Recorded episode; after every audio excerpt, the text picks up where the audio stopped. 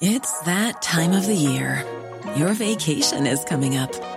You can already hear the beach waves, feel the warm breeze, relax, and think about work. You really, really want it all to work out while you're away. Monday.com gives you and the team that peace of mind. When all work is on one platform and everyone's in sync, things just flow wherever you are. Tap the banner to go to Monday.com.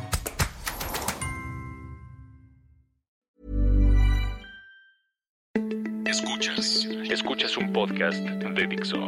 Escuchas Fuera de la caja con Macario Esquetino por Dixo, Dixo, la productora de podcast más importante en habla hispana. Bienvenidos, esto es Fuera de la caja. Yo soy Macario Esquetino. Le agradezco mucho que me escuche. Este es eh, la emisión número 63 de este podcast y por lo tanto, debido a que es una emisión impar, corresponde hablar de la coyuntura, en particular coyuntura económica o económico-política en esta ocasión. A sugerencia de uno de los eh, radioescuchas o podcast escuchas o como se diga, voy a dar la fecha en que grabo a partir de ahora y esto va a ser particularmente importante para los podcasts de coyuntura como es este. Estoy grabando en la semana que inicia el 18 de noviembre. Ya debíamos haber tenido presupuesto para este día porque debía haberse aprobado el 15 de noviembre, según dice la Constitución, pero no han podido reunirse los diputados y por primera vez desde que yo recuerdo no hay presupuesto en la fecha que debería haber. Eh, usted recordará que ha habido eh, ocasiones recientes en las que los diputados inician la sesión pero no logran terminar a tiempo y en esos casos hablan de que se detiene el reloj parlamentario. Un argumento para pues poder terminar la sesión y al término de la misma existe el presupuesto. En esta ocasión ni siquiera hubo sesión, no, no inició la misma. Hubo un intento de que hubiera firmas de diputados para que se aprobara el presupuesto tal y como lo había enviado el Ejecutivo. Esto fue promovido por Mario Delgado, el coordinador, bueno, el presidente de la Junta de Coordinación Política de los diputados y, y jefe en los hechos de la fracción de Morena y de los aliados que tiene.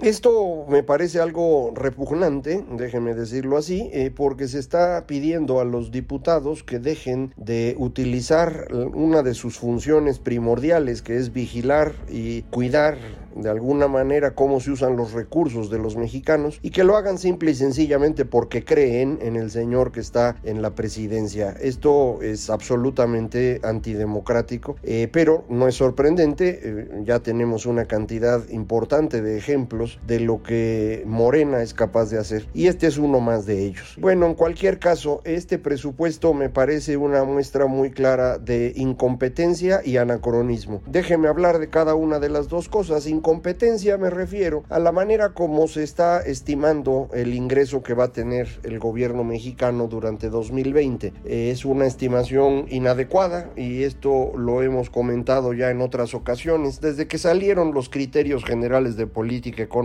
ya habíamos dicho, no pueden, no se va a cumplir el crecimiento de 2% de la economía, ni se va a alcanzar una plataforma de producción de petróleo de 1.95 millones de barriles diarios. Las dos cosas no van a ocurrir. En aquel momento que esto salió y que lo comenté, todavía muchos de los, de los que se dedican a estimar el crecimiento de la economía esperaban que estuviéramos cerca del 2, así que pues hubo quienes dudaron de lo que yo decía. Ahora ya todos ellos andan en el 1%. Mi estimación para 2020 en este momento eh, está bajito de cero. Yo esperaría alrededor de menos 0.5, menos 0.8% durante el próximo año, por razones que ya hemos platicado y que podemos volver a platicar en otra ocasión en cuanto haya más, más datos. Sin embargo, este crecimiento pues eh, inferior a lo esperado implica que la recaudación va a ser menor. Y esto es muy importante porque la mayor parte del dinero que tiene el gobierno federal proviene de los impuestos.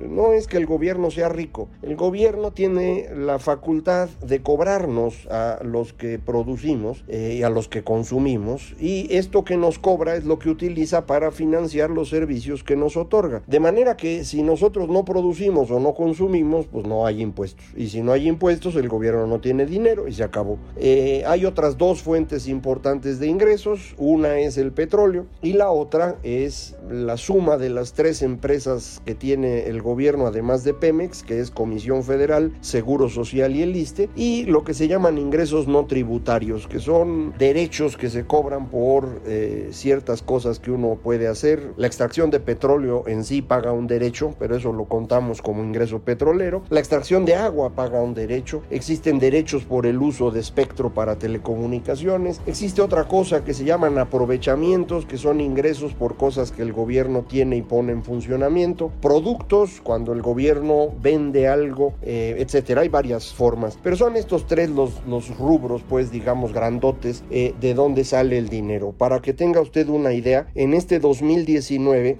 los ingresos del gobierno mexicano van a ser, según mi estimación, con los datos hasta septiembre, mi estimación para diciembre es de 5.36 billones de pesos. Esos van a ser sus ingresos. De ahí el petróleo nos va a dar un poquito menos de un billón, 970 mil millones. Los ingresos no tributarios y las empresas van a dar otro billón y el resto, 3.26 billones, va a venir de los impuestos. De manera pues que si el próximo año el crecimiento de la economía es cercano a cero, este dinero va a ser más o menos igual. La única corrección que habría si acaso es por la inflación. Sin embargo, lo que están esperando los que hicieron el presupuesto es que tengamos una recaudación mm, significativamente más alta. 250 mil millones de pesos adicionales esperan recaudar. Eh, esto no cuadra. Eh, esto solamente ocurriría eh, si el crecimiento efectivamente fuera 2%, si además hubiera una inflación del 3,5-4% y se hiciera alguna eficiencia mayor en la recaudación. yo dudo mucho que esto ocurra y también dudo que podamos producir estos 1.90 millones de barriles diarios de petróleo. Esto también ya lo hemos platicado. La producción de petróleo en 2019 ronda 1.7 millones de barriles al día. A lo mejor se puede recuperar un poco, sería realmente una noticia, ¿eh? porque del 2004 al 2019 la producción cada año ha sido menor. Así que si se lograra nada más que no cayera durante el próximo 2020 ya sería ganancia. Vamos a decir que no solo no cae, sino que crece un poquito. Tenemos 1.85 millones de barriles diarios. Eh, bueno, esto lo que nos eh, lleva es a que les van a faltar los ingresos al gobierno mexicano en el orden, yo diría, de 100 mil millones de pesos para el próximo año. Esto suponiendo que crezcamos al 2% y que se alcance este 1.85 millones de barriles diarios de producción. Con eso, que es así difícil que ocurra, nos faltarían 100 mil millones, 135 mil millones. Si, si no llegamos a la producción de petróleo y nos quedamos poquito arriba de como estamos hoy, en 1.75 millones de barriles diarios, entonces lo que les va a faltar van a ser 200 mil millones. Y si además el crecimiento ronda lo que estiman el promedio de los expertos, que es 1%, el faltante se va a estar acercando a los 300 mil millones de pesos. Es decir, lo que se está esperando gastar durante 2020 está sobreestimado en una cantidad que va de los 100 a los 300 mil millones de pesos, dependiendo de qué es lo que ocurra. Si ocurre lo que Hacienda espera, les faltan 100 mil. Si no ocurre lo que Hacienda espera, les pueden faltar 200 si lo único que les falla es la producción de petróleo o 300 si les falla crecimiento y producción de petróleo. Entonces, como lo quiera usted ver, no les alcanza el dinero. Por eso me parece que uno puede decir con cierta certeza que están actuando de forma incompetente. Sin embargo, este dinero que van a tener lo van a gastar de una forma muy especial. En 2019 tuvimos el primer presupuesto hecho por el nuevo gobierno gobierno. Y uno puede, pues, eh, suponer que algunas cosas no las hicieron por completo como querían o tenían arrastrando ciertos compromisos, lo que uno quiera. Ya tenemos ahora el de 2020. De manera que yo lo que quisiera comparar es los dos últimos años del gobierno de Peña Nieto con los dos primeros años del gobierno de López Obrador para ver cómo cambia el gasto porque la manera como se distribuye el gasto es la manera como se distribuye el poder. En política, el que no está en el presupuesto no existe, de manera pues que esto es la herramienta más importante con la que se hace política en un país. El gobierno mexicano para 2019-2020 cambia por completo la estructura que hemos tenido históricamente en México. Se reducen de forma, yo diría, brutal, varias de las dependencias públicas. La, la presidencia, que ya había ocurrido, y en buena medida se debe sobre todo al movimiento que se hizo del Estado Mayor Presidencial, que como usted sabe sigue existiendo, los tenían medio escondidos, pero los sacaron para ayudar a Evo Morales, entonces ahí andan y, y le están costando al gobierno mexicano, nada más que no están adscritos a presidencia, sino a defensa, y por eso no se ve. Pero además de presidencia, el Instituto Nacional de Evaluación de la Educación se redujo 75% su presupuesto y ahora se redujo 100 porque ya lo desaparecieron. A la Secretaría de Gobernación, incluyendo Seguridad Pública, se le ha reducido su presupuesto en 66% comparado con los dos años últimos del señor Peña Nieto. Con reducciones de más de 50% en el presupuesto están comunicaciones y transportes, turismo, la Comisión de Regulación de Energía o Reguladora de Energía, perdón, la Comisión Nacional de Hidrocarburos, todos ellos se les reduce en más de 50% el presupuesto. En los hechos los dejan prácticamente sin capacidad de, de, trabajar. Hay caídas de entre 25 y 50% en la Secretaría de Hacienda, en la que hoy se llama Desarrollo Agrario Territorial y Urbano, en Agricultura, en Relaciones Exteriores, en Medio Ambiente, en Función Pública. Todo esto eh, son rubros que el gobierno mexicano está abandonando prácticamente por completo. Como si no hubiera crisis de seguridad y, y, crisis política, a gobernación y seguridad pública se le quitan dos tercios del presupuesto. Como si no se necesitara presencia de México en el mundo, a relaciones exteriores se les quita más del 25% del presupuesto. Como si agricultura funcionara solo, se le quita 25%, de hecho casi 50% del presupuesto. Y así todas las demás. Es una, una contracción brutal del sector público, en donde solamente hay unos poquitos que crecen. Crece la Comisión Federal de Electricidad casi cero, 1%, otra vez comparando los dos primeros años de López Obrador con los dos últimos de Peña Nieto. Crece 8% Pemex, 9% la Defensa Nacional,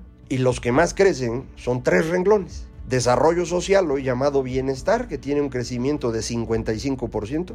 La Secretaría del Trabajo, cuyo presupuesto crece 466%, y la Secretaría de Energía, que crece 1400%, es decir, 14 veces. Estos crecimientos lo que nos indican es que el gobierno mexicano contrae absolutamente todas sus funciones, seguridad, educación, salud, todo, para dedicarlo fundamentalmente a la construcción de la refinería y a la repartición de dinero en efectivo. Porque al interior de desarrollo social se ha desaparecido ya el programa más importante de desarrollo social que había hecho este país, que fue Progresa. Oportunidades se llamó en otro tiempo, Prospera se llamó en otro tiempo, pero este programa, el más importante, el más copiado en el mundo, ha sido desaparecido. El Seguro Popular fue desaparecido. Y todo esto se sustituye por dinero que se entrega en efectivo efectivo a distintos grupos sociales bajo distintos argumentos, pero es dinero en efectivo, sin reglas de operación, sin vigilancia, sin objetivo alguno. En la Secretaría del Trabajo, como usted se imagina, todo el incremento del presupuesto corresponde a las becas de jóvenes construyendo el futuro. Un programa igualito, sin ninguna vigilancia, sin ningún objetivo, sin reglas de operación, en el cual toda la evidencia indica que el, porcentaje de éxito que está logrando va del 1.5% que reconoció la secretaria al 4% que estimaba yo con base en los datos de México Unido contra la Corrupción.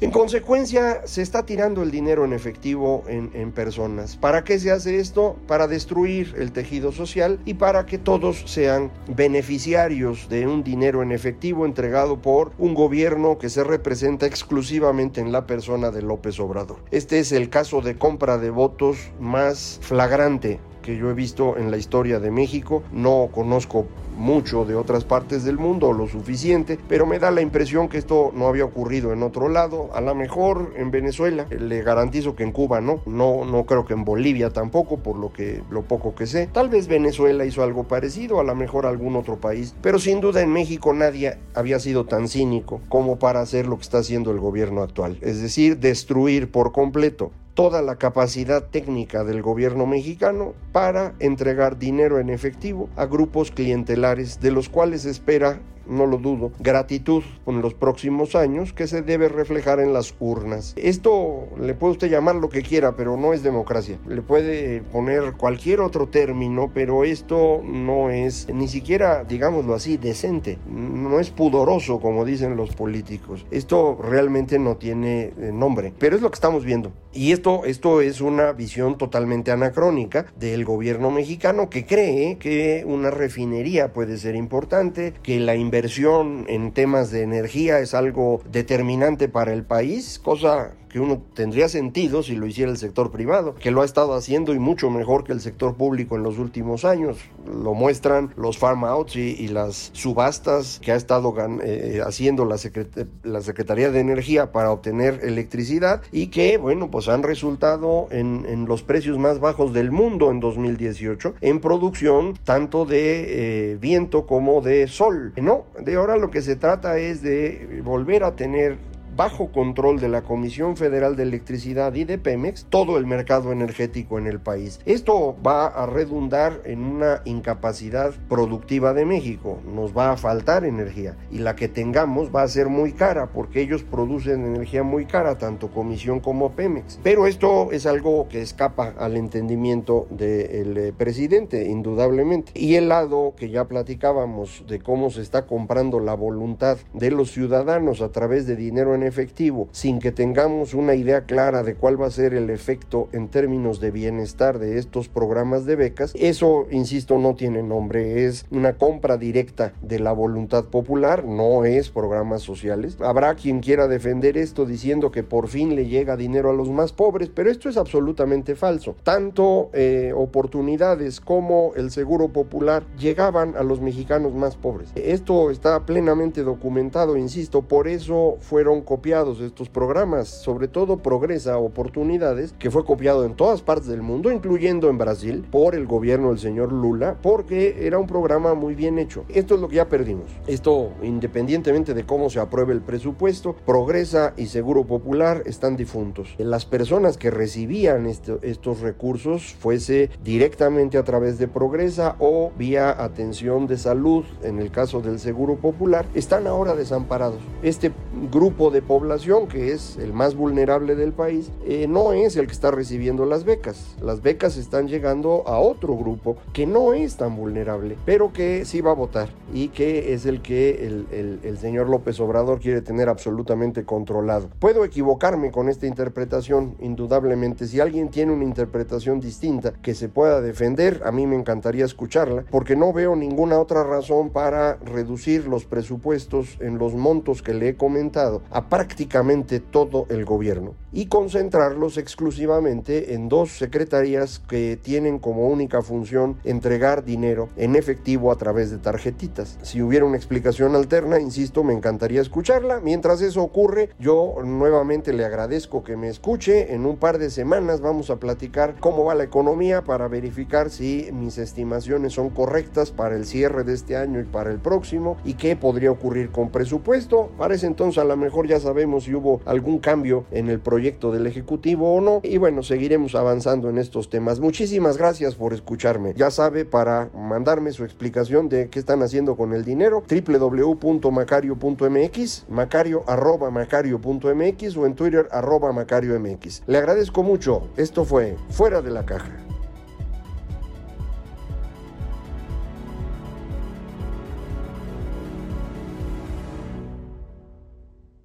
Dixo presentó Fuera de la caja con Macario Esquetino. La producción de este podcast corrió a cargo de Pedro Aguirre. Coordinación, Verónica Hernández. Producción general, Dani Sadia.